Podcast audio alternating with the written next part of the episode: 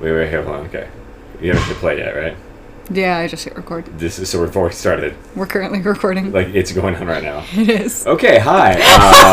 Uh, welcome to episode four. You had to of- think about that too long. well, you know, counting's hard. Um, You're a math teacher. like what comes after two? It's anyone's guess. Uh, welcome- Six. Could be. I'm better at counting than you. I mean, you got Welcome to episode six. you got to a higher number than I did. Welcome to episode four, um, A New Hope. No, sorry, uh, of uh, our podcast, Bowling for Penguins. Trader. Accurate. Uh, my name's Brian. Uh, Hi, Brian. Hey, hi. How are you doing? doing? Cruising. Uh, yeah, I am uh, an early morning uh, hiker, a uh, weightlifting coach, uh, a football coach. At whenever I started high school, I coached weightlifting at that place as well, and resilient strength. and uh, what else do we like to do?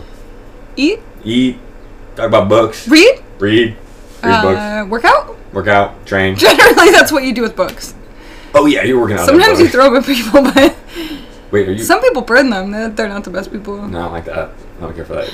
Burn. uh, well, don't burn books. Uh, you gotta lift the books, eat the books.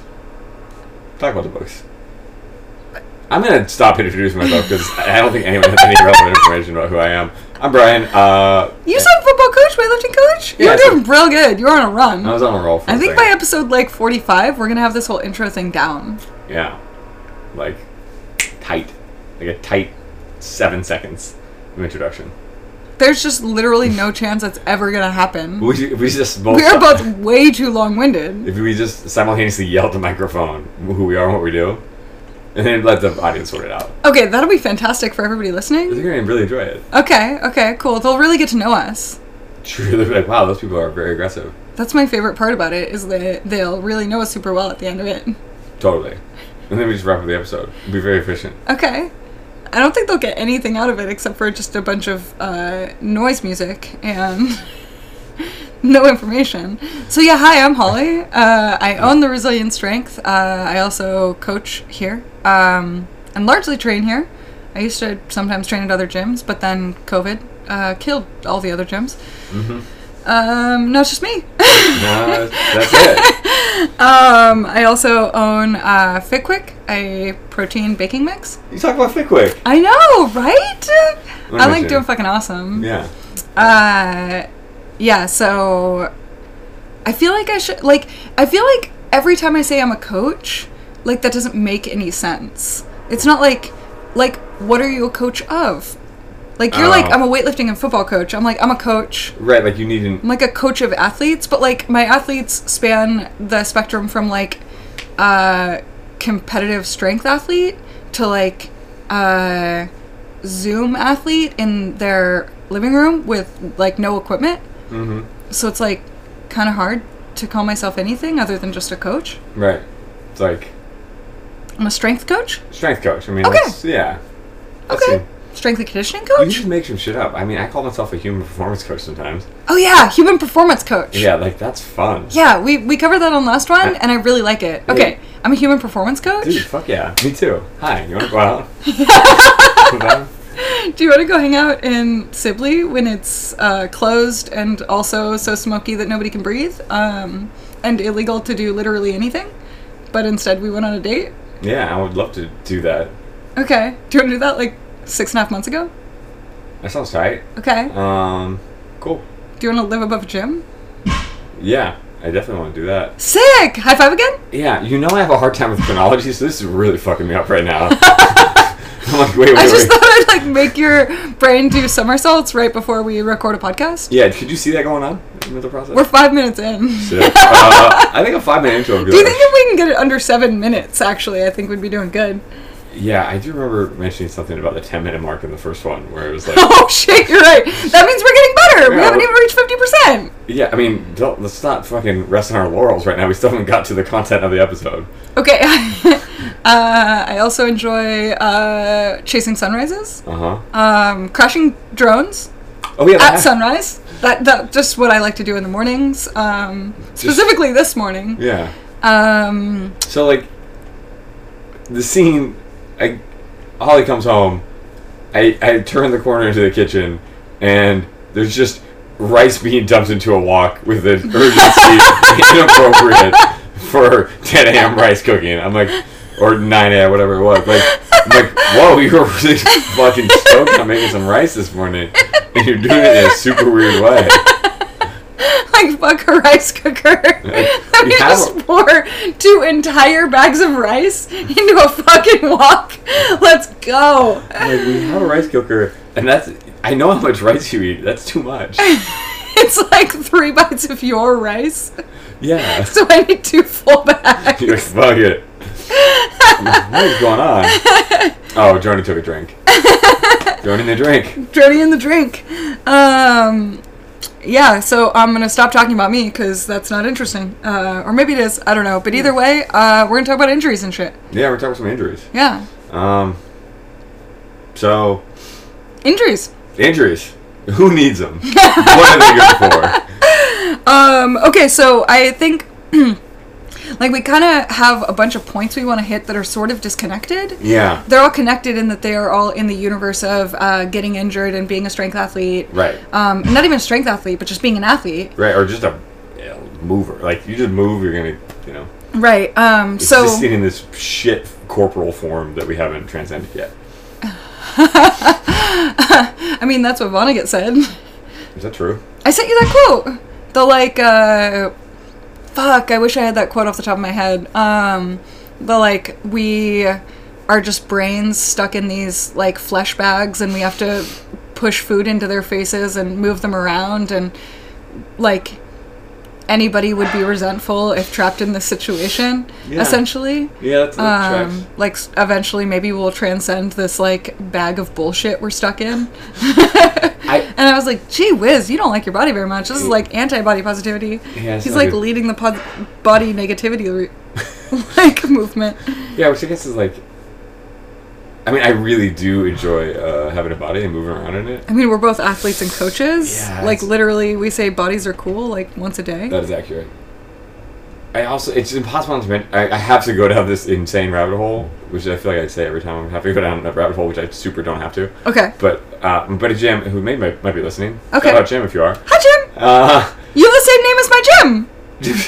I think he- yes, Jim's Jim, um, which is not the name of the gym, but Jim Jim.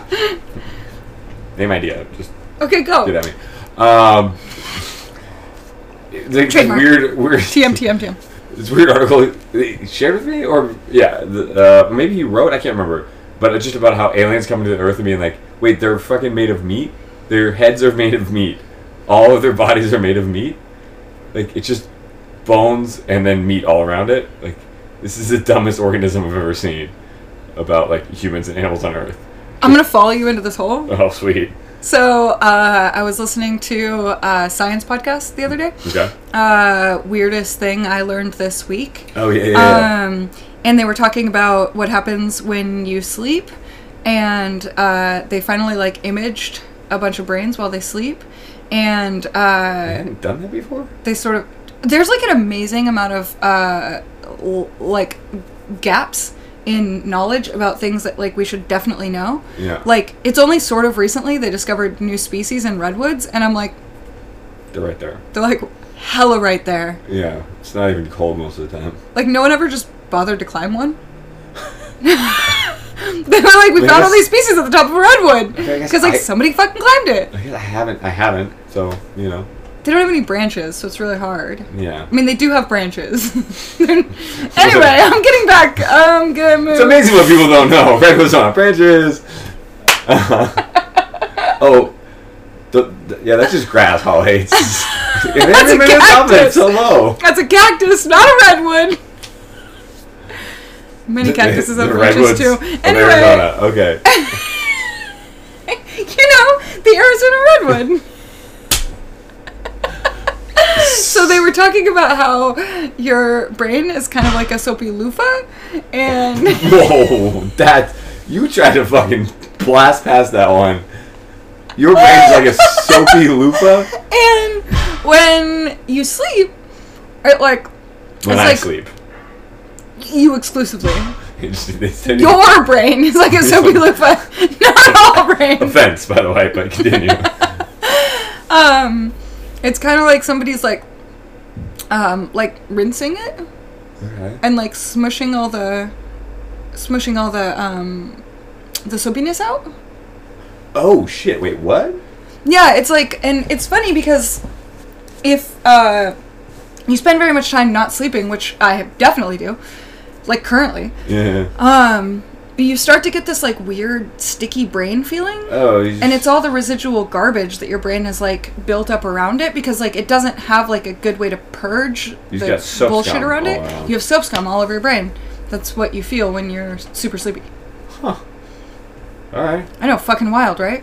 Yeah, and that could probably lead to you getting injured. Oh shit!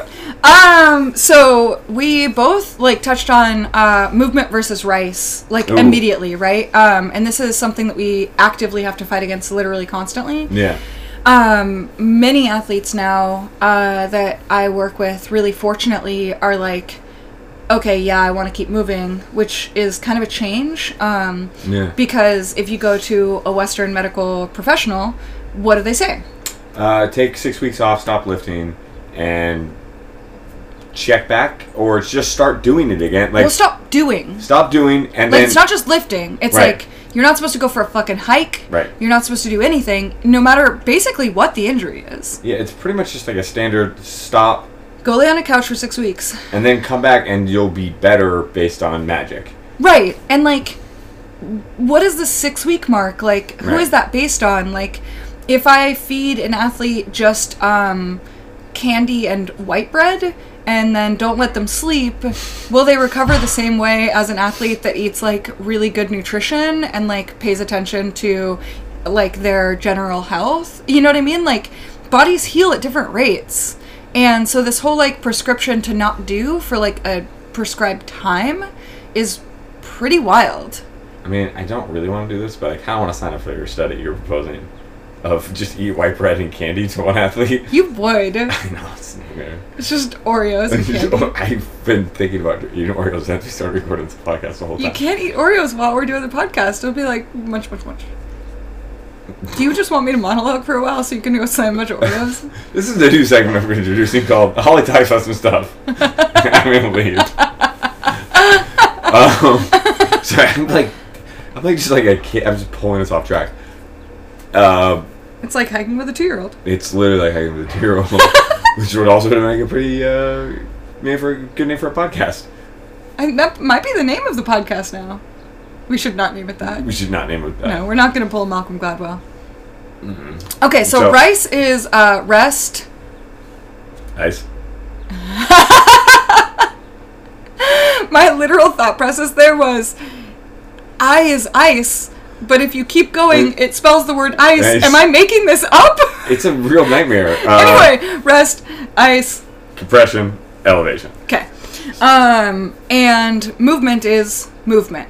So movement doesn't mean um, like I currently have a knee slash quad slash hip injury.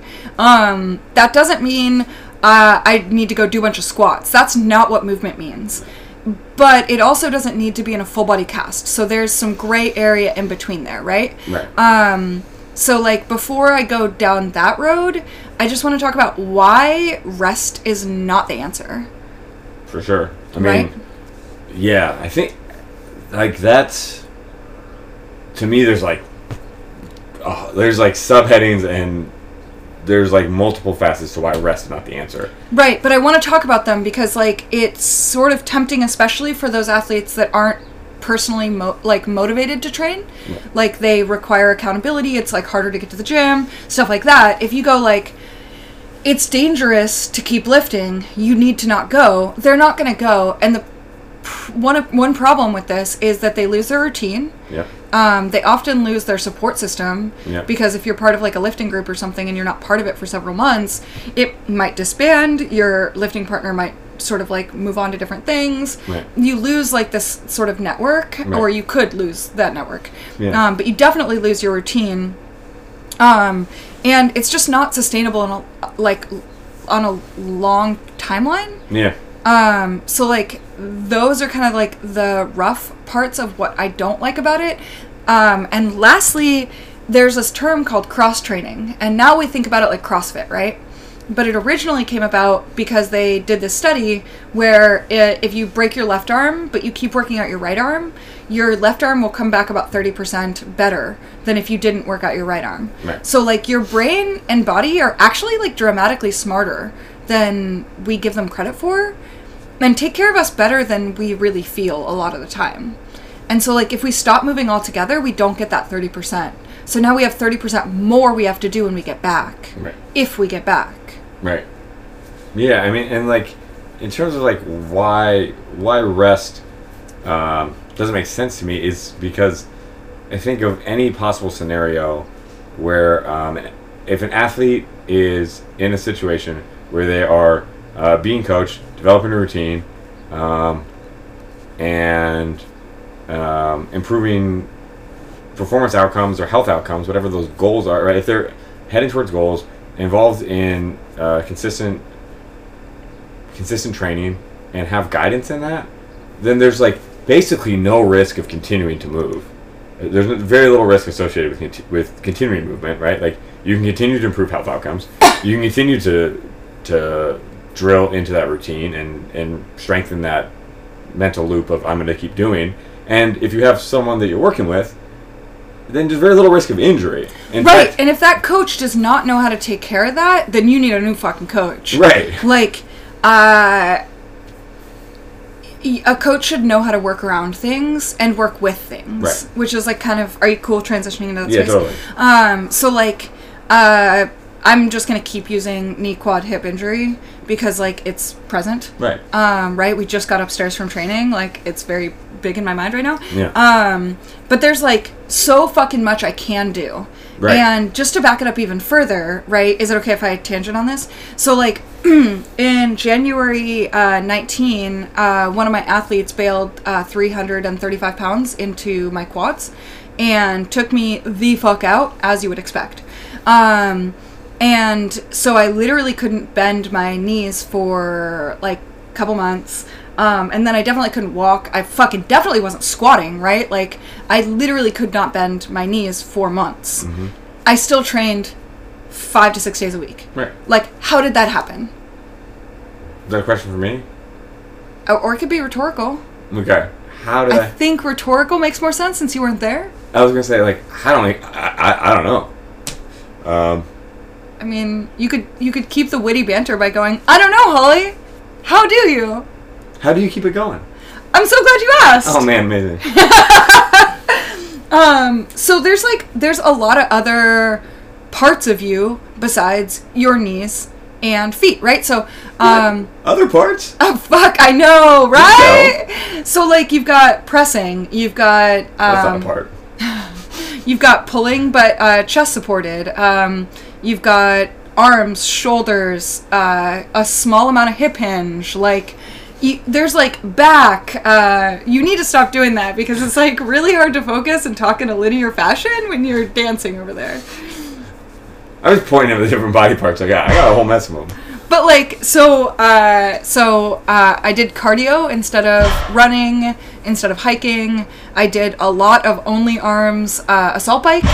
I did Sounds like some distinct misery, by the way. any one of my powerlifting athletes has done an all arms assault bike situation for this exact reason because it's a push pull, it's a constant push pull. I love it, but I also hate it. I definitely hated it when I was spending like 45 minutes doing it. Um, I did a good amount of ski erg. Uh, once my knees started to be able to like support weight and I could stand for any amount of time, I did a reasonable amount of RDLs, uh, Romanian deadlifts, straight leg deadlifts, which is a lot of what I'm doing right now, right? Right. So like I have a lot of shoulder work, a lot of bench press, um, a lot of curls, a lot of tricep stuff, and some light pulling of in a way that you don't. Yeah, a lot of back. Um, so there's a lot of shit that you can do. Yeah. It's not as much fun. I'm a fucking fucking weightlifter. I want to squat, Right. but I can't. And the point is that I just because I can't do that thing doesn't mean that there's not tons of other stuff to do. Right. And so like when my when my athlete hurts their shoulder, we use a safety bar, we squat, we deadlift. Yeah. Like when my athlete hurts one side of their hip, then we do rehab, single leg work, Bulgarian stuff, Right. and then shoulders and pulling, you know? Like Right. there's plenty that is on the table if you let it. Now, it gets really tricky when you start to move into backs. Um, and I could make a whole entire fucking episode about that. Right. But just because I'm throwing out all these suggestions, um, back injuries, you can still train through them. Um, and like, mind you, I'm not saying you should go as hard as you can and make your body do more work for healing, but you have a back injury, you have back supported things, you have lying down things, and you have chest supported things. So, like, there's a lot of ways to stabilize your body and not aggravate a back injury. So, like, even with back pain, and like a lot of back pain actually gets cured by moving, but like, if you have a back injury, like you fuck up a deadlift real, real bad, Yeah. you can still train. And like, most people won't. Right. Yeah, I mean, like the the common. And I, I, I think you you alluded to this at the beginning of the episode. Like, there's a bit of there's been a. I assume that you've noticed this. There's been a bit of like a a shift, either culturally or maybe from the medical side. I don't really know to be honest. There's been a shift slightly away from the don't do anything when something is injured. Like, I, There's been a shift towards movement for sure. there's been a shift towards movement. Definitely yeah. in sports medicine, but even like my um, grandmother recently got her knee replaced, and I think six hours after she got out of surgery, they were moving it, That's- which is insanity to me. which is like really, really incredible in terms of like uh, medical advancement. right. But it it shows like a distinct movement towards movement. Yeah, I mean, one of like the in, in that regard, like one of the things, um, you know, like in working as a human performance coach, Aha! um, you know, what you would a you know typically call strength conditioning coach, uh, you know, we we, we Human have performance sounds so much cooler. it's so much radder. Yeah. Uh, but we have, you know, a rad athletic trainer who's incredible. Right. And always, always, always talks about what we can do to support movement and getting this athlete back to to moving, to Right. moving and performing, and also how do we build them stronger? Like how do we build them stronger so this doesn't happen again? Right? Like Right, exactly, exactly, exactly, exactly. Like honestly, I go to PT over doctor any fucking day. yeah. Like m- Yeah. move and find how to fix the problem, Right. right? And like a lot of injuries come from problems that already existed. And so like you actually can significantly improve, like you can like bunny hop yourself right. once you're injured. The other thing that's really important, and this is like maybe uh, moving into to moving past topics too quickly, but like I find that like staying in a sense of gratitude about what you have Right. when you're injured is fucking huge, Yeah. and like PTs help you do that. Right, like and Yeah. and training through things and staying moving helps you do that. Right, you're like, oh shit, I still have shoulders. I still can do this. I still have core. I still I can still do these things and I can still maintain my identity. I'm really grateful for that. Which Yeah. also keeps you out of the fucked up injury depression that happens to athletes. Yeah, yeah. Like I want to, like I definitely Which want to you go. and I fucking know. I definitely want to talk about like the emotional and what movement does from the emotional side. I want to Okay. roll. Yeah, I wasn't trying to go there yet. I want to roll back one, if that's okay. Okay, yeah. Um, to like one of the things that I think um, is incredibly, um, which strikes me, always strikes me as odd. We kind of mentioned this. We were talking about this before we started recording. Like, uh, how is it possible that you can get a human being walk it, that walks into your office and is like, and you look at an MRI, and you never look at the human being move. Maybe they do, but like that hasn't my experience. They fucking do not. Yeah, I mean, it's never been my experience. I get, I went in with like a potentially catastrophic knee injury, and I mean, it was catastrophic. I don't know why I said potentially. Um, I was in a you know hip to foot uh, cast for a long time. But you walked in with a potentially catastrophic I and then find out it was catastrophic, right? Right, right, right. Okay, cool, cool. I guess I didn't walk in. I it's I got wheeled in in a wheelchair. Okay. Uh, be funny if I walked in. Um, but anyway, you know, I go in and like put you under a machine, look at your knee under you know advanced. And I'm not like dog, like it's fucking crazy the things they can see inside Right. your knee.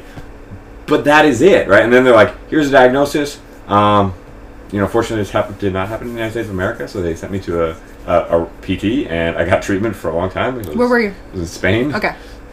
and uh, the emphasis was move, uh, build yourself back stronger. Right. Um, and they're. there, Is Spain been run by coaches? Like, what the fuck is going on over I there? don't know, apparently. Okay. Uh, but, but even in both in both of those experiences, which was like that was extremely positive relative to what I expected and what I've heard from other athletes' experiences with the medical side of of treating injury. There's still no qualitative analysis, right? There's no qualitative analysis of how you move.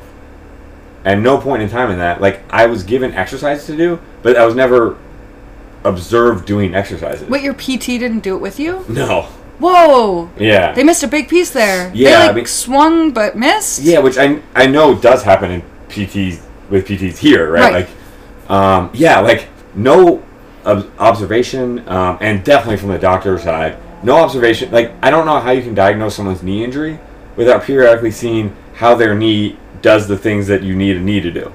Right. Doesn't make any sense to me. Can I talk about elephant pieces? Please, yes, Okay. yeah, yeah, Um, so the the analogy is basically that like you have a team of doctors and each doctor is assigned to one piece of an elephant sick, right? And so uh, one doctor goes, "No, this foot is doing great." Uh, one doctor goes, "This trunk looks fantastic." Uh, one doctor goes, "This ear looks fantastic." Um, one doctor goes, "Great tail, doing great, awesome tail." Uh, another doctor goes, "This back foot is doing totally great," and then the elephant dies, right? And so what was wrong with the elephant? You have no fucking idea because you have to look at the entire elephant to have any idea what's going on. And so like that I think is like my favorite like really shittily uh, communicated um, analogy for like the way that doctors deal with injuries, especially in athletes. Right? They're like, "Oh, I see your knee. I see your knee only. right, Um, I diagnosed your knee, Right. not you as a person, but Right. your knee." yeah, Um, and here is my recommendations for your knee, not based on your lifestyle, Yeah. not based on your other strengths. Right. Like, uh, often not even paying attention to other things, right? Like, they might not be like, oh, it looks like you have really tight quads, and that was pulling on your knee, and it would like, has been pulling on it, looks Right. like for years because there's some damage here. Right. Like, it's not even that. It's Right. it's literally like I have a picture of your knee. Yeah. I'm not even looking at you as a person. right. I'm looking at you mechanically, right? Right. I mean, I, You're gonna have to rest for six weeks, Right. and it's like it just ignores everything else about the elephant. Right, right, right. I was just thinking most of the time about how many specialists there were in this elephant doctor scenario. I was like, man, they got like a, they got like a, they got a foot, they got a foot doctor and a tail doctor. I mean, I do think that specialization in medicine is important. Totally. Um, so like, I'm not gonna say like, yeah, we have foot doctors and ear, nose, and throat doctors and stuff like that because it is important to like specialize and really, really understand ears, nose, and throat, Right. especially with like the prevalence of cancer and shit. Um, but like, what I'm talking about specifically is just like this this obsession with um, uh, like reductionist thinking Right. in our society that just like breaks down everything into like this one tiny piece. Right. And like, problem, like problem, go by, go, receive solution, and like, be done, and like that's it. Which is, I think, But it often doesn't even fix it. Right. It doesn't. It often doesn't fix it, and Right. that- a lot of time, like, if it doesn't address the underlying causes, I mean, you know, it's like uh, it's like winning the lottery uh, in poverty, right? Like, it's like it doesn't underlie, it doesn't address the underlying causes. Right. You, you're probably you're gonna go back out on your brand new, surgically enhanced, you know, your brand new knee, and if you have the same poor movement patterns or the same, um, you know, if you have the same underlying issues, imbalances, um, lack of mobility in the ankle or hip, right, your knee's going to be an issue again. Right. It's a Exactly. matter of time, right? Exactly. And like that's why it was really exciting to me when you were like and they thought about like how to build you up stronger. Right. Like cuz that's just a way better way to look at it. Right. A lot of injuries like get, given like getting hit by a fucking barbell is not a imbalance issue. It couldn't have been avoided like you know what I mean? Yeah, but like yeah. most injuries come from lack of mobility, Yeah. uh, lack of presence and mindfulness, um, lack of uh, balance, um, posterior, anterior, left, right, Yeah. um, or a connective issue, right? Like Right. you have an issue in uh, your hip and it causes your knee to be unstable. yeah. Um, or you uh, sit, which we're going to have a whole thing on yeah. uh, very soon. this is Be prepared for hours of us ranting on please don't just sit all day. yeah. yeah. Well, I guess we already talked about this. This is the most we sit down all week. Uh, is to record this podcast. It's the time. Um, but like, I think it's And we both move a lot. while we're doing this. Yeah. Yeah, I mean, thank you for coming back from that run you did to the kitchen a second ago. Yeah, I mean, the Oreos were great. brought me brought me exactly zero Oreos. You Uh, can't crunch a munch on this fucking podcast. Can't crunch and munch. Why does it sound so good together? Those words then if I can't do it. Um, They're the, they're the snacking duo. is that a name of actually a snacking Why don't they put pretzels in Oreos? Because they're fucking dumb. Everybody's like the worst. People are stupid. Do Let's get any- double stuffed Oreos and stick little pretzel sticks in them have- like spiders. I mean, we, fuck. Like that's all I want to do now. We were talking about something. Your reaction to that is, well, fuck. oh shit. Now, I, I I've lost the whole train of thing. Um, we were talking about something for sure. I have no. I literally can't read your writing. Yeah, it's pretty common. That's amazing. Um, do you want to talk about the uh, mental, emotional uh, side of things? Even though we have a, we this was an amazing transition, by the way. Yeah, we crushed real- the transition. You're like, Like, how do you get from MRIs to the emotions and identity of a lifter?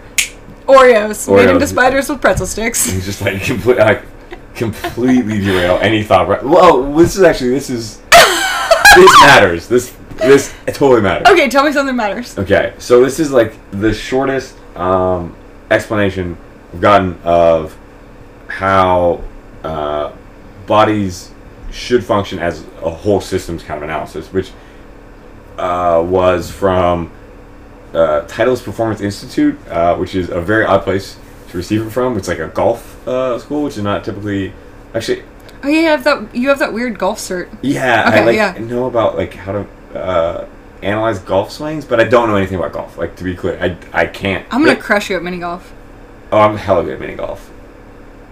That's going down. Dun, Um, but I, do- I do not know. Like I'm Dun, fucking dun, dun, dun, dun, dun. like uh, I'm definitely. but. I'm real small, so I can just. I'm like uh, the analogy I like is like a like a mechanic, but I can't drive the race car. I, I could, you know, for I can't. You're not supposed to drive the race car. They're worth like a lot of money. If you fuck it up, you're. Yeah, no one would let me in the race car. They'd be like, We're gonna put you in a tiny race car. we car. saw you. Yeah, that's true. we saw you drive here in a Prius, I'm so gonna, that's I'm gonna fucking stop with the interrupting you. Um, okay. promises, promises. Uh, I didn't say I was promising. oh, fair enough. Um, so like from Titleist Performance Institute, like one of the things they talk about is like the series as a uh, the body as a series of uh, alternating joints that are stable and mobile in an alternating pattern. I think I fucked up the phrasing, but like Uh, alt- can you say that again? an alternating series of uh, mobile and stable joints. And Alternating? alternating meaning like your ankle is supposed to be mobile, your knee is supposed to be stable, Got it. Got it. Got it. Got it. hip is supposed to be mobile, and so on and so forth. And when something goes wrong in that, right, your ankle is insufficiently mobile, then your knee will make up with hypermobility, which Right. often leads to injuries, right? Like Right. you look at most n- knee injuries, it's either the hip or the ankle Right. didn't move as it was supposed to, Right. So the knee tries to pick up the slack, Right. and that's where you get injury, right? Yeah, I fix so many athletes by f- their knees by fixing their hips. Yeah, It's, incredible. Yeah, and Uh, for whatever reason, it's like I feel like based on that kind of process I talked about with um, athletic trainer Duke Meek. I don't know if you're listening. If you are, you're the man. Sup, Duke? What's up, Duke? Um, but like, you know, it seems like there's things that every year are highlighted through injury that like could be strengthened in a in a human performance program. Uh, like, so like two years ago, did a deep dive on hamstrings. So we started to have you know hamstring injuries show up. Um, I was like, okay, I got I want to learn more about how we can, you know, what's the right mix and what's the level of hamstring prehab that will keep us healthy. And then it was like really deep dive into ankle mobility. I think this is actually probably the year of the hip. Well, I mean, that's good. Hips are like my jam. So, you got the right coach. Sweet. Um, yeah, so uh, you use this word prehab. Yeah. Um, which is not something that like in in the athletic world it's like thrown around everywhere. Right. And in the non-athletic word it, world it's like, uh, what the fuck did you just say? Yeah. Did you say rehab but like fuck it up real bad? you um, need to go to rehab. so like uh, just like a quick uh, primer. So it's like rehab, uh, mobility, and uh, prehab okay. right? So uh, rehab is post uh, injury, trying to build it back stronger. Correct. Um, uh, mobility is uh, trying to like do release work and move and stretch, yeah, increase increase range of motion. range of motion. Um, and then uh, and then prehab is p- partially mobility. Mobility is part of prehab a lot of the Major part, times, yeah. but um, a lot of a lot of prehab is uh, movement and and strength creation to fix imbalances um, and to fix fix weaknesses, right? Like we throw around this word imbalance similarly, and it's not always imbalances as in my left leg is stronger than my right leg. Right. It's sometimes um, the inside of my hips i- are weak and the outside of my hips are strong. Right. And that's an imbalance, but it's we think of balance as side to side, and it's not necessarily that. It's a fixing of weaknesses before they cause problems, Right. um, and it very often comes about when you notice things like uh, light pain, right? Yeah. When pain starts to pop up, it's not an injury, Right. but it hurts. Right. And so you start to do prehab because you start to diagnose that. But I just wanted to kind of like go through that because Yes. throwing around, you know, we, we like, you and I talk to each other and we're both coaches and we're both like very obsessed with learning as much as we can about bodies. Right. Um, and think about bodies constantly. And so I just don't want to like accidentally use vernacular that people uh, can't relate to. Yeah. Thank you. And, and like, I think it's. I mean, I feel like that should maybe be uh, try to like try to do prehab on our vocab uh, before the episode. Like, these are some words that would be helpful to define. Yeah. Like, um, like uh, triple extension, which is the thing we talked about a couple episodes ago, and I realized never defined what that means. Yeah, yeah. I I uh, was listening through and like, oh shit, we like are not really like we're kind of like uh, speaking with the assumption that everybody knows fairly advanced weightlifting and like coaching terms, Right. Which like sure, like my uh, you know competitive uh, athlete that's been training for a long time that might be considering becoming a coach. Hi, Phoenix. Um, Phoenix. uh, would probably know those, but Right. like, um, I'm hoping that people listen to this who maybe are not as far along in Yeah. in their advancement through athletics. Um, and I don't I don't want anybody to feel like they don't belong here. right. Like you have to go and get a coaching cert to listen to this thing. Right, right, right, right, right. Which- so we'll be better about that. Yeah. So We uh, kind of just we kind of just ran into this. Our first one we didn't even have notes. I don't think. No, no, no. Yeah. Uh, ankle, knee, and hip. Ankle, knee, and hip. Triple extension. Yeah. I mean, I'm not telling you because I know you know, but um, the uh, so like, and on the prehab thing, I think it's cool. I mean, it's like this interesting. You're kind of. I mean, Can I say that I often lie about triple extension athletes? what do you mean by lie about it? Like I'm like it's triple extension. It's like uh, ankle, knees, hips, uh, and shoulders. Oh, you- like big chest. they don't. I mean, are they all as bad at counting as I am? yes. Episode six. it's going great. Um, like It's not really a lie, but it's just like uh, I'm gonna throw this in there. It's like I'll say like uh, we got macronutrients, uh, fat, carbs, and um, protein, and then uh, fiber and sugar are important too. Ha! just snuck in two more. I just like throw them. Wow. Okay. Um, that's pretty fun. Um, yeah, the uh, fuck, man. Now, now I'm just thinking about how like the chest needs to open up and how like that You're thinking about triple extension. yeah. Okay, but like on the prehab note, and I know Yes. like we're kind of like wrapping up the. I feel like the physical side of, of his injury thing, like, which maybe we'll come back to.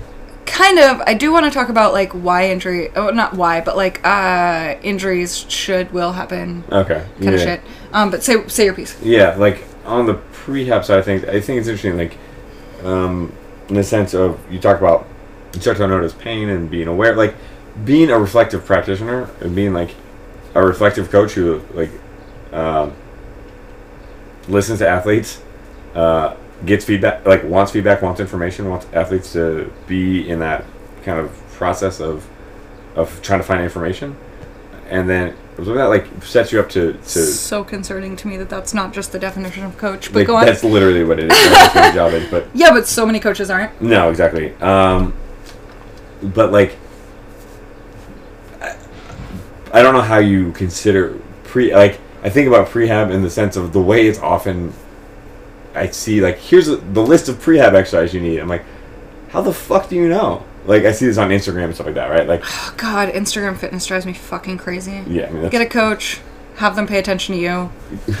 like it's not an Instagram coach. Anyway. Right. Yeah, like I mean, it's just like prehab without knowing it, without a relationship. It's just shooting in the dark. Here's some exercise you can do that'll make you. Well, uh, I'm gonna rant on this. Yeah, go for it. So Go like, it. Rip. it even gets more specific than that, right? Like, it'll be like, here's a list of things to do if you have tight hips, and it's like, how the fuck do you know why this athlete's hips are Right. tight? Like, it's probably from sitting, but if it's not from sitting, Right. right? Like, it could be from the way that you're squatting. It could be from a thing that you did recently, and your hips aren't normally tight. Right. Um, there are like a myriad of different things that pe- bodies do right. and that people's lifestyles accommodate Right. and that create uh, disorders strengths weaknesses and so like we go on instagram and it's like um you know if you are uh, a woman who is 30 and 5'5 you should be eating this many calories here's your macros and it's Right. like well what if i'm a marathon runner Right. what if I'm an office worker who is currently pretty heavy?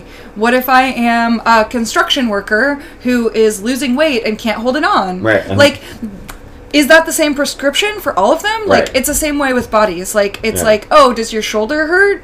Do this. Do this. And you're like, is it chro- like start with basic division? Is it chronic acute? Yeah. Right. Like, did some did you get hit by a truck in the shoulder, Right. or did you or do you play tennis all the time, Right. And you have this repetitive stress, or any number of other possible things. Right, but I really struggle with this because of the socioeconomic divide. Right. Right? Because like now now you have to address the fact that some people can't pay an individual to move with them, Right. look at them, talk to them, and walk them through what is hurting their shoulder. Right. And so they're just shooting in the fucking dark because they follow this big name fucking person on Instagram who has 400,000 followers, Right. so they must have some idea what they're going with their shoulder. Right. So they go in and they do the shoulder prehab work and then they hurt it worse. Right. Now what?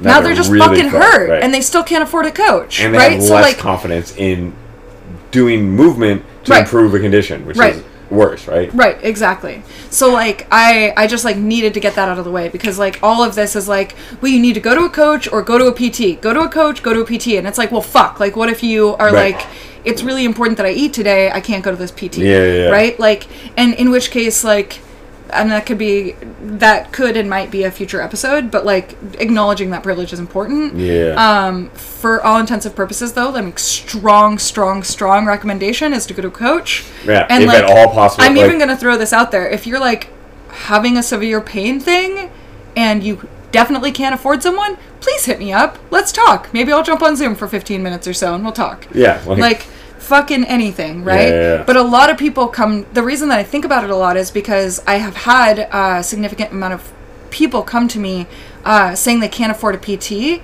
Can I help them? right, right, right, right? And it's like I'm not a PT, but like I do know a lot about injuries because this keeps fucking happening. right, and like, And I injure myself kind of a lot.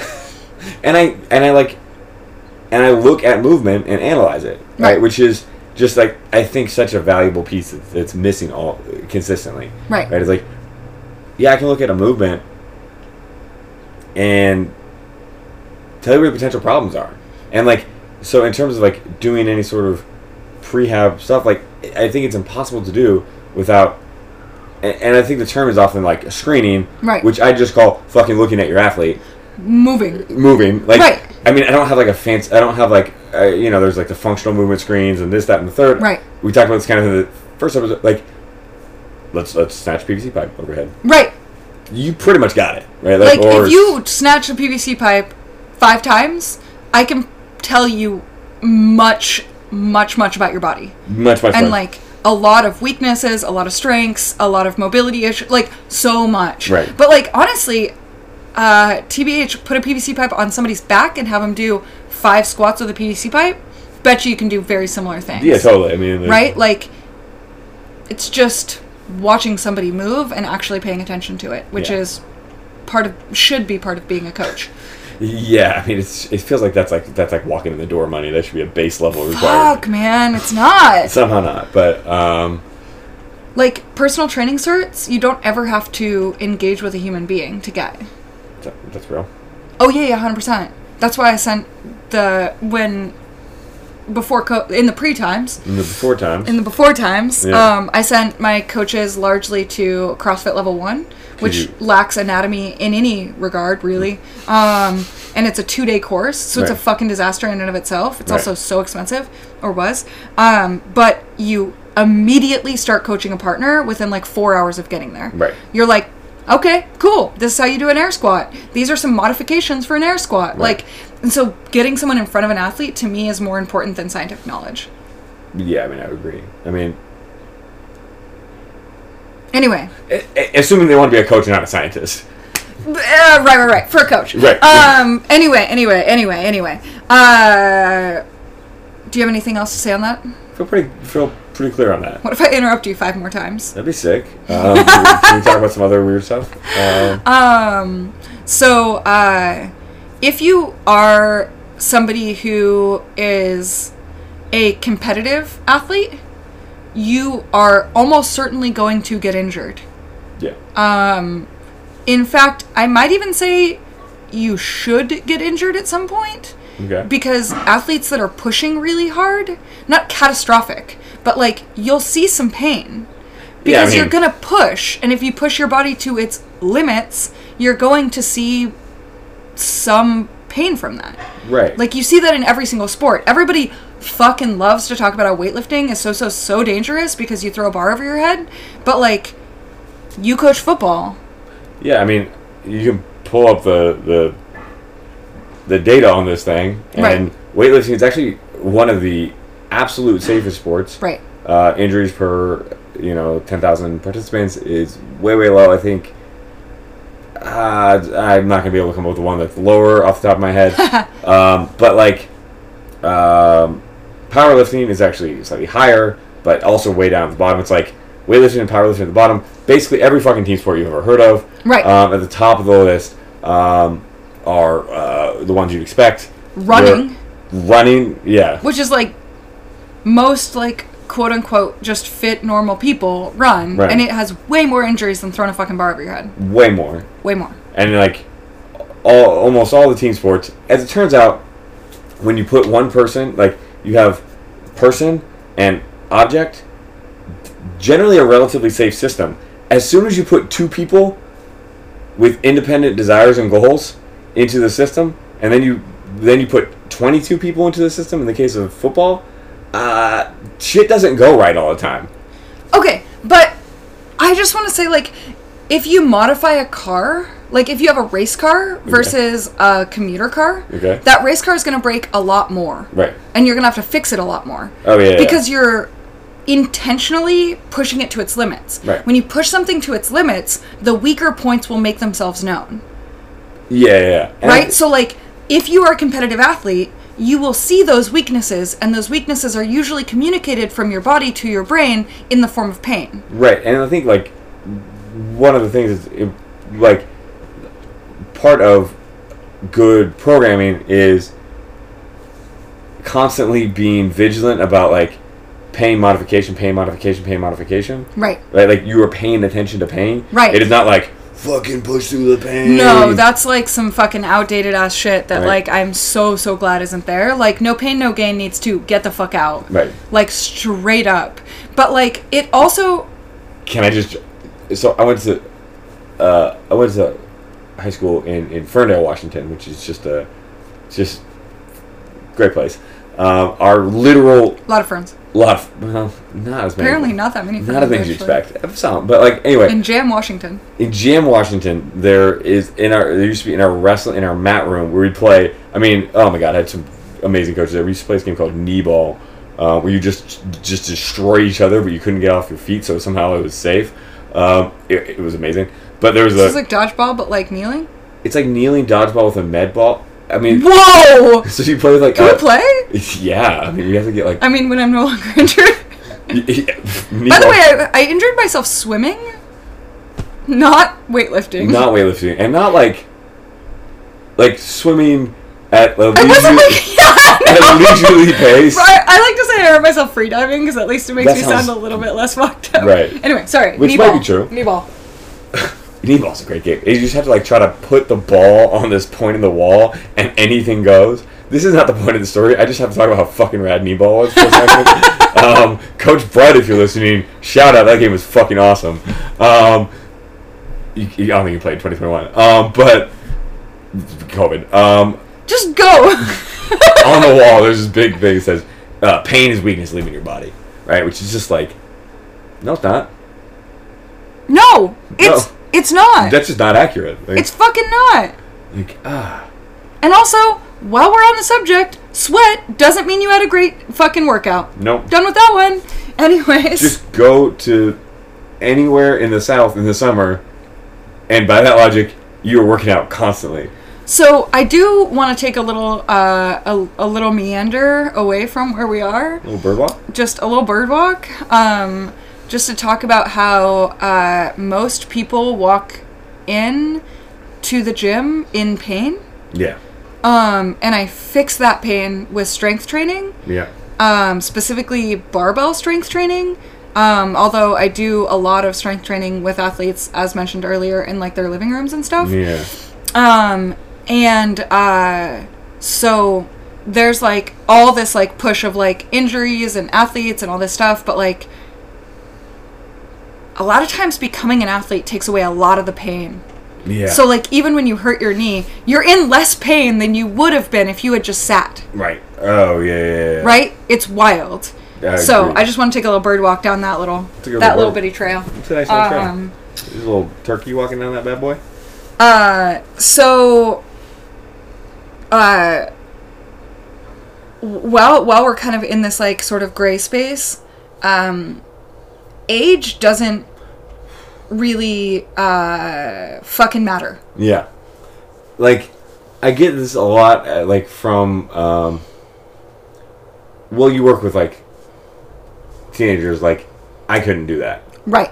like like and i i always like kind of look at someone I'm like whatever they say whatever age they are Right. i'm always like you're not that fucking old No. um and and like it just does it's not a valid thing like i mean if you could look at longitudinal studies of decline like decline over age like the amount that you like you come you go from being like the reason why there aren't like a bunch of why like professional athletes dip out of being a professional athlete at around whatever age for the given sport is because It's not because they can't play the sport anymore. It's like they they make a incremental decrease. They're no longer the best in the world. Right. They're still unbelievable athletes. Like if you're if you're like I I can't even go to the gym because I'm not going to go to the Olympics, then like I think you maybe had unrealistic expectations to begin with. Well, it's not. I don't think it's that. I think it's like you see these athletes dipping out, and you're like, "Oh, that's the max uh, athletic fucking Right, it's over at that whatever." point. Right, and it's funny for me because I didn't get into training until my late twenties. Right.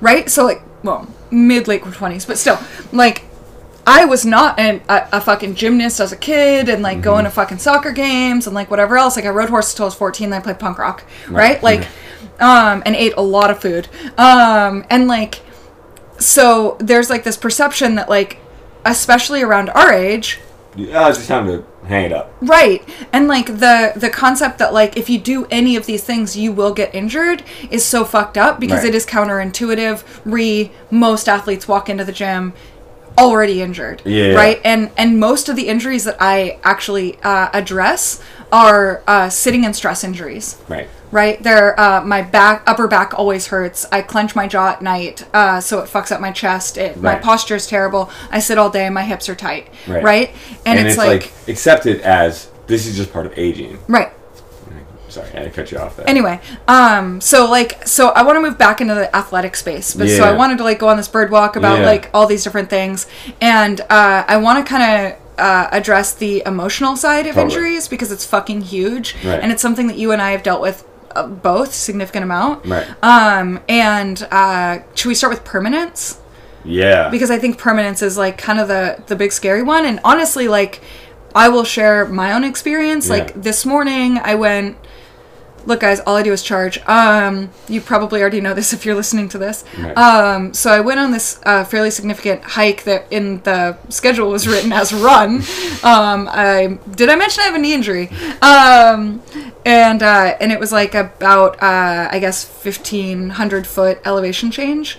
Um, and so uh, I I'm just gonna tell the whole story, even though there's like asinine details that have nothing to do with injuries. Um, I was flying my drone around in the forest, and my fo- my my forest drone fell into the stream, and I had to run into the stream and then run through the stream to catch my droney.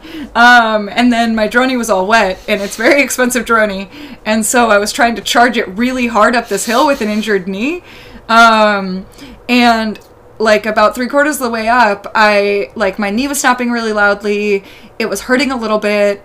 Do what I say, not what I do. Athletes who train with me, um, and uh, and I thought to myself, just like without without thinking about my own thoughts, it just popped into my head like, "Fuck, I'm only 35.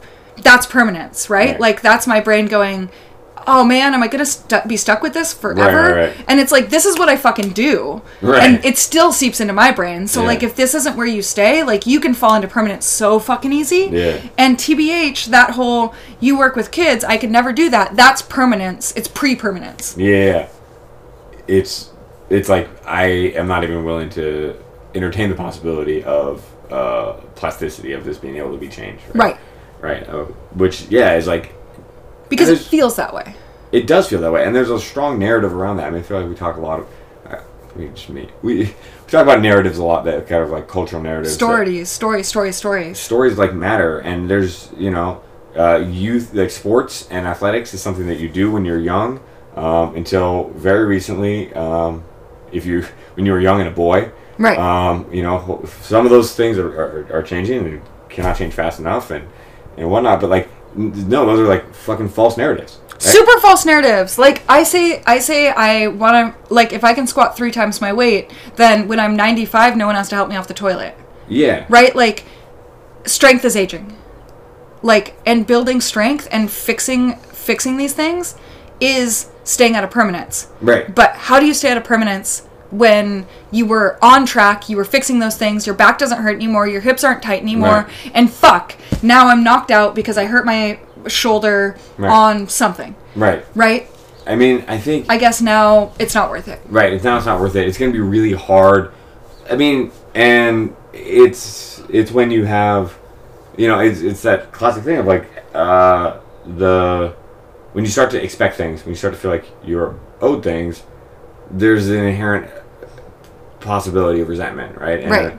Resentment, fear, Right. um, you know when you have attachments right those are those are attachments are, are burdens right it's like what will guide you through it is a strong practice Right. a connection to um, enjoying the process right? Right. i think i talk about a lot is like and you know like en- we talk about this enjoy the dive right enjoy the process Right. enjoy do things out of like that out of love and and like that that feel good and find that joy in it you know um, because ultimately that's what's going to get you through right Right. So like tools for staying out of permanence and like uh, especially permanence for those of us who identify as athletes. mm-hmm. Um, some tools that I've used because I think this is like an important place to throw some tools in. Yeah, yeah, right. Uh, is I mentioned this earlier, but gratitude. Yeah. Right. Like staying present to what you have when you have loss. Uh, oh man, that got me through COVID hard. And it also gets you through injuries, right? Yeah. Like, um, I have a knee injury. It's really fucked up. I can't squat. Um, I still have a left knee that works fine. Um, although it was funny because that used to be my injured knee. right Um, like I can still press. I'm really grateful for my body for doing those things. I'm really grateful for my body for healing, which I send you a gratitude list. It almost always says that. Yeah. Like uh, staying in a in in a forward thinking gratitude space, yeah I think is really really helpful. right Do you have any tools that you've used? Yeah. Or that you give athletes? Totally. I mean, I think one of the um, one of the most important tools is just is finding new challenges, right? Like, and, and I think you know if you got a coach that's going to give you something that's going to be challenging, um, and find ways to work and and still communicate. I think one of the big things that I felt in like anytime I've been injured, and one of my big fears as an athlete is like something's gonna take me out, right? I feel like It's so scary. yeah, like I, I But that's permanence. right. It's and, and it's it's a false narrative, right? Right. Like nothing's gonna take me out but me, really. Right. I mean, eventually I will die, but like until that point in time, Right. Like if I choose to be an athlete my entire life, I can be an athlete my entire life. Like if Right. you haven't heard that from someone before, that's a fucking fact, right? Like, Right. So your tool is keep your identity. Keep your identity, right? And like surround yourself with people who support you maintaining that identity. Right. Like I think one of the biggest things that's fearful about being an athlete is, you know, I and but don't be too like but also you have to accept some flexibility in that that you don't have control over what exactly that identity looks like. Like I used to identify myself as like very narrowly. Like I play this, I play this position, I play Right. this thing, I do this thing. Right. And then if you can't do that thing, Right. then you are no longer that, right? Right. And you are floating the void Right. uh, of non-athlete or something like a regular ass person. Yeah, when I tore my rotator cuff and I was out of powerlifting, it crushed me. Yeah. Like it crushed me. And I was like, I'm not a powerlifter anymore. Like, am I even a lifter? Like Am I anything? Am I anything? And if, if I think if you like, so like on one hand, you can hold to if like, uh, you know, being an athlete, however you, you know, being, which basically just means being in your body. Right. That is, that is a thing that you're gonna have for your whole life. Exactly. Therefore, like you can be that your entire life Right. as long as you're willing to like, you know, be flexible about what that looks like. Right. um, and surround yourself with people who are going to support you in doing that. So I think like one of the things that was important to me is like what is communicated. What are we communicating to injured athletes Right. as coaches? Right? Right. Like, you know, what does it communicate to an athlete to be like take six weeks off and just chill the fuck out? Means basically means I've given up on you. right.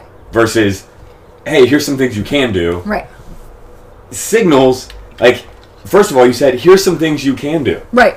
That puts you in gratitude, Right. of you know it's like subtly communicates those the things that we're talking about Right. like that you are still an athlete Right. that you can do these things Right. that you will not be here forever Right. here's things you can do until you get back Right. until you can do x again Right. All of that signals all those things Totally. just simply by being aware and attentive and it requires just being open to Right. some changes and it requires uh, paying attention to your athletes Yeah. which seem like base requirements for coaching but anyway Yeah, I mean it's it's unfortunate, but like a lot of a lot of coaches don't do that. yeah Um, But I'm not going to use this space to, you know, I might have another episode where I trash on ego coaches and um, coaches that don't pay very much attention to people. Oh, and also coaches with cookie cutter bullshit off of Instagram that have a lot of followers. So we're gonna pause the episode and just trash talk a shitload of coaches. Okay, welcome back. Okay, all right, we're back. Um, that was fun. but like um but yeah like if your if your coach is not uh hearing you um if they're asking you to push into things that make you feel unsafe um and if they are not helping you um uh, persevere through challenging times as an athlete like maybe consider getting another coach Yeah. um okay all right so i kind of want to just like go do a wrap up because we did a lot of circles there Yeah, I like that. um, so, uh, um, icing and compression and elevation and sometimes staying off of a specifically injured thing, rice, is it has its value. Totally. Um, they have their place, but uh, no longer moving, giving up your lifestyle, your routine, um, and your maybe even your sport, uh, not only sabotages you and your longevity as an athlete, but it actually could make it so that you heal slower. Yeah. Um. Yeah, you lose that thirty percent, and you. Um, do you want me just to go bullet point by bullet point, Sure, or do yeah. you want to do you want to trade off? Sure, I'll hop in on one. Okay. Like, yeah, I like this back and forth. Tag Uh, you in? Yeah, tap me in. Yeah. Put me in, coach. Yeah. I'm ready to play. Yeah. Um. So yeah, I mean, I I think I've touched on this a couple of times that there is no way to, in my opinion, and I'm not a doctor. Let's be real clear. Um, there's no way to know.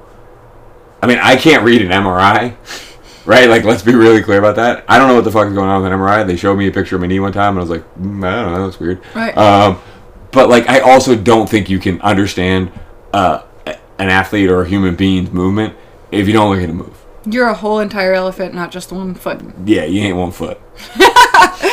um, So, uh, work with and around um, injuries, and use injuries to push you into a space of becoming stronger and improving your weaknesses when you come out of it, um, instead of walking away.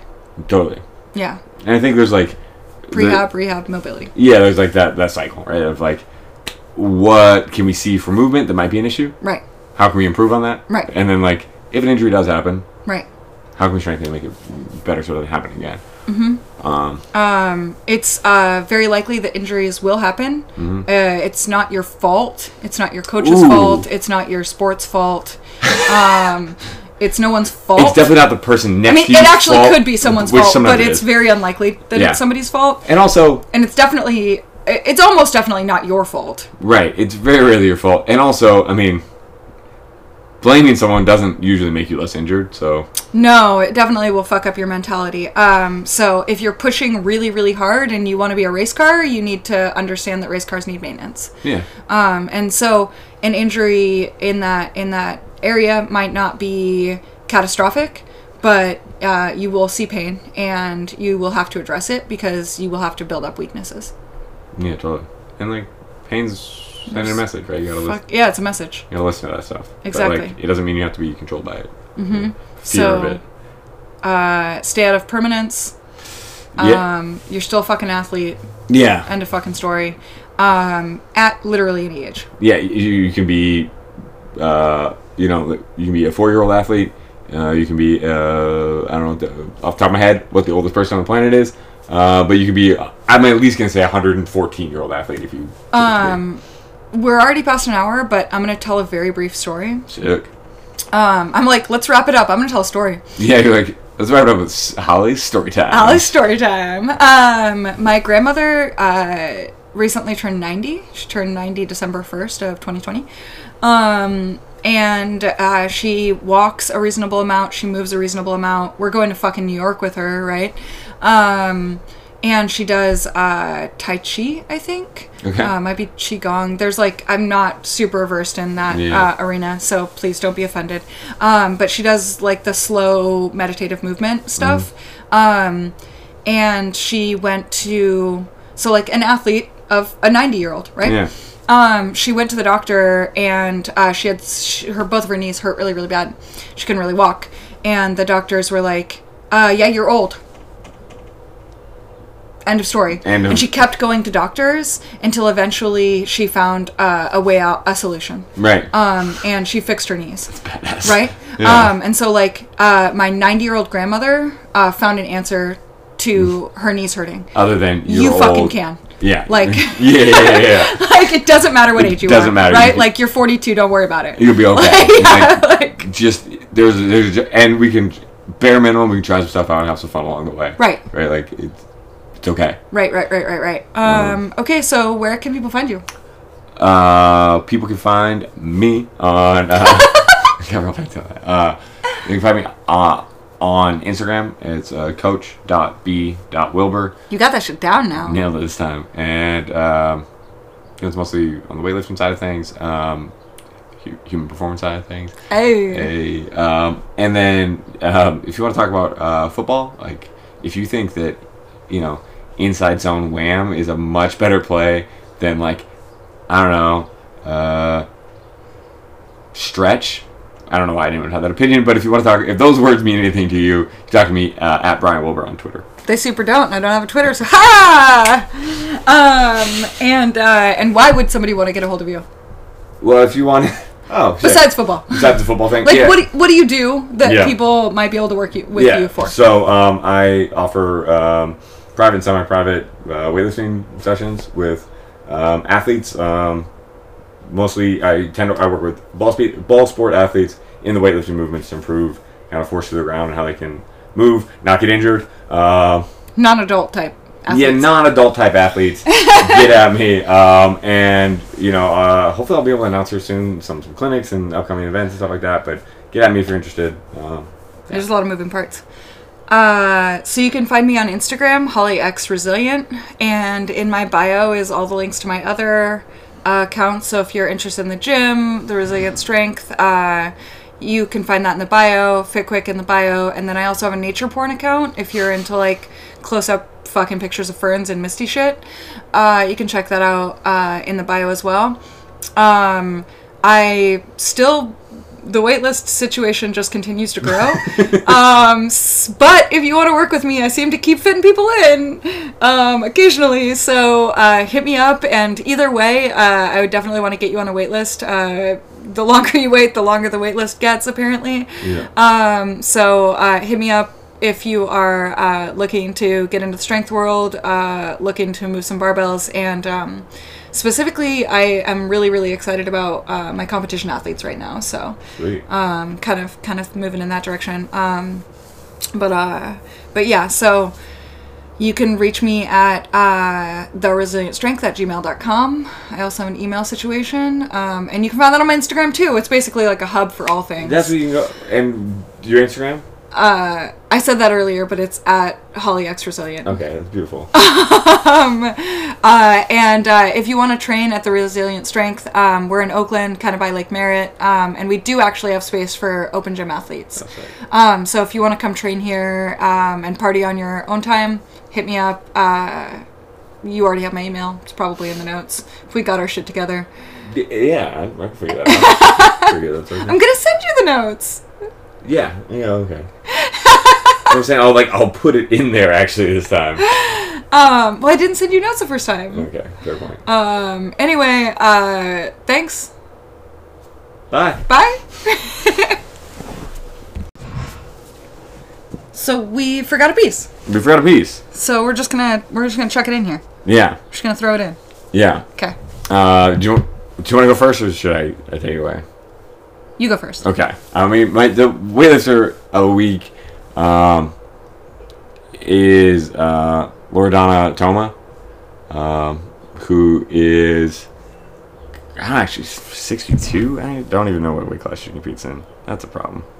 Um, doesn't really matter. Um, but It super doesn't. it doesn't. No one else cares other than like maybe you're interested. Yeah, we, I, we live together. Yeah, like we'll talk about later. Um, I'm like, but um, it's funny. Like, uh, the um, the in almost like a, a flip side of we were talking about uh, a couple weeks ago, uh, Lidia Valentina, Yeah. how much you like her. Yeah. Um, I like Loredana for like very much different reasons, but like associated with um, the same kind of approach. Like the way that she walks up to a barbell um, communicates like clear purpose, but like fucking zero emotion. It is like Terminator time. Like up, walk up to barbell and destroy Okay. and then like um f- like moves very well uh, I, I have a tendency that you probably noticed for like i tend to watch longer limbed lifters Right. uh, longer limbed lifters yeah i said that right Yeah, yeah. um Triple O. yeah uh and you know she definitely fits into that category um i just think you know it's i tend to yeah i mean i guess it's pretty common. Like i want to watch lifters that biomechanically might be more similar to how i might try to be moving uh, when they're um, and again i've mentioned i tend to work with a lot more athletes fit in that description. Anyway um so like kind of cognitively it's of interest to me but uh, she's also like very very technically solid and like uh like celebrates in ways that are just like fuck, I don't know like they're just very uh all the words I can think of are like strong or like they're unbridled right there's like this unleashing of um of that emotion right it's like zero absolutely zero emotion up to barbell lift looks however the lift looks um very, very, very aggressive. She's a very aggressive lifter. Um, and then the the celebration is like all that emotion comes out, right? And Yeah. I think it's just this cool. You see, you can see the story of what a lift means. Right. In a real, it's, it's like fucking poetry, right? Like Right. you get an entire emotional experience of how of fear, nerves, but like controlled, and then just untapping into like that emotion of, of what a, a good lift can feel like. Anyway, so I, it's fun to watch. I really like that. Yeah. That's fucking cool. All right. Um, okay, I have two, and one's not a weightlifter. I cheated on both fronts, but okay. Um, this isn't because immediately uh, before we started recording, we were watching a video of Tia Clair Toomey uh, doing uh, 21.2. yeah. Um, but uh, she is one of my favorite weightlifters. Um, for a variety of reasons, uh, I really like the way that I like watching her lift. okay. Um, so from like a art, sport, body, aesthetic sort of Right. point of view, I really enjoy the way that she lifts. Um, uh, as as an athlete, she uh, won the CrossFit Games and went to the like I believe the Olympics um, I agree. in the same year. She went to Rio. Yeah, she went to Rio. Yeah. Um, and I think that that's really fucking cool. Yeah, Um, in a time when we're still battling for like uh, gender equity in sport. Yeah. Um, to have such a dominant and fucking bossy uh, athlete, um, who uh, and this is why I was laughing when you were talking about your athlete, like counterintuitively to the or uh, counter to the to the Lidia Valentina, like she's ultra not femme. Yeah. And like it's something that I really appreciate her about her because in the CrossFit world, there's like all these pretty blonde, uh, like shredded fucking uh, media darlings. Yeah. And um like you've got Katrin who's gorgeous, you've got Annie who's like just smiley as fuck and pretty and like all these things. And it's not that Tia isn't pretty, it's that she's she's like, as far as I can tell, not wearing makeup, not trying to be femme, not trying to be anything. She's just a fucking athlete. Yeah. She's just a dominant as fuck, incredible athlete. Yeah. And like she owns that and she just is. Yeah. And like I really appreciate that about her. Yeah. Um, she's not trying to grow her following. She's just trying to fucking bu- Win. Win, yeah. Yeah, I love that. Um, so so that's my weightlifter of the week. Uh, my I guess powerlifter of the week is downstairs right now, and if it's not Phoenix, I'm gonna be fucking flabbergasted. um, I'm pretty sure he's downstairs because I I can tell the way that he lifts uh, by sound, which is weird. Um, but That's not weird at all to me, actually. but actually, I know the way that literally all of my lifters uh, lift by sound. yeah. um and uh and like he is uh simultaneously like moving into a competitive powerlifting space um and possibly moving into coaching yeah. um with like the ease and relaxation of someone who like truly has confidence in their ability to progress um and Be a good freediver. maybe i don't think he wants to be a freediver though so that would make him a pretty shitty one He's like i don't wanna and we're like you're gonna be good. You're gonna do it. You're gonna have a great time. Um, and he also recently had some some pain uh, that was showing up in several lifts, Yeah. and um, like did everything fucking right, and then and then built grit and got through it. Um, so there's just like a variety of reasons, and I guess I'm just gonna keep shouting out my athletes because I'm like continually motivated and inspired by my athletes. Um, they're like my favorite athletes, I guess, a lot of the time. Yeah. Um, but yeah, so I've got two uh, favorite weightlifter of the week or whatever. Sweet. We could call it something else so that it isn't just weightlifters, or we can just occasionally have an outlier. I'm going with outlier. I, yeah, I mean, he does. Right. I, I'd rather go with the outlier scenario. Also, I mean, I did come up with that name in like four seconds. Yeah, I mean, I just totally threw it at you, and you were like, "I got this. I I'm got clever this. as fuck." And I'm like, It was hella impressive. thanks. Everyone was impressed. You guys at home, you were all impressed. oh, God, that's my most Trumpian moment. I'm going to sign off on that. I'm to edit that out. I don't know how to edit Do you know how to edit things I out? do, actually. Okay, okay, cool, cool, cool. Um, anyway, yeah, that's it. Okay, bye. Bye.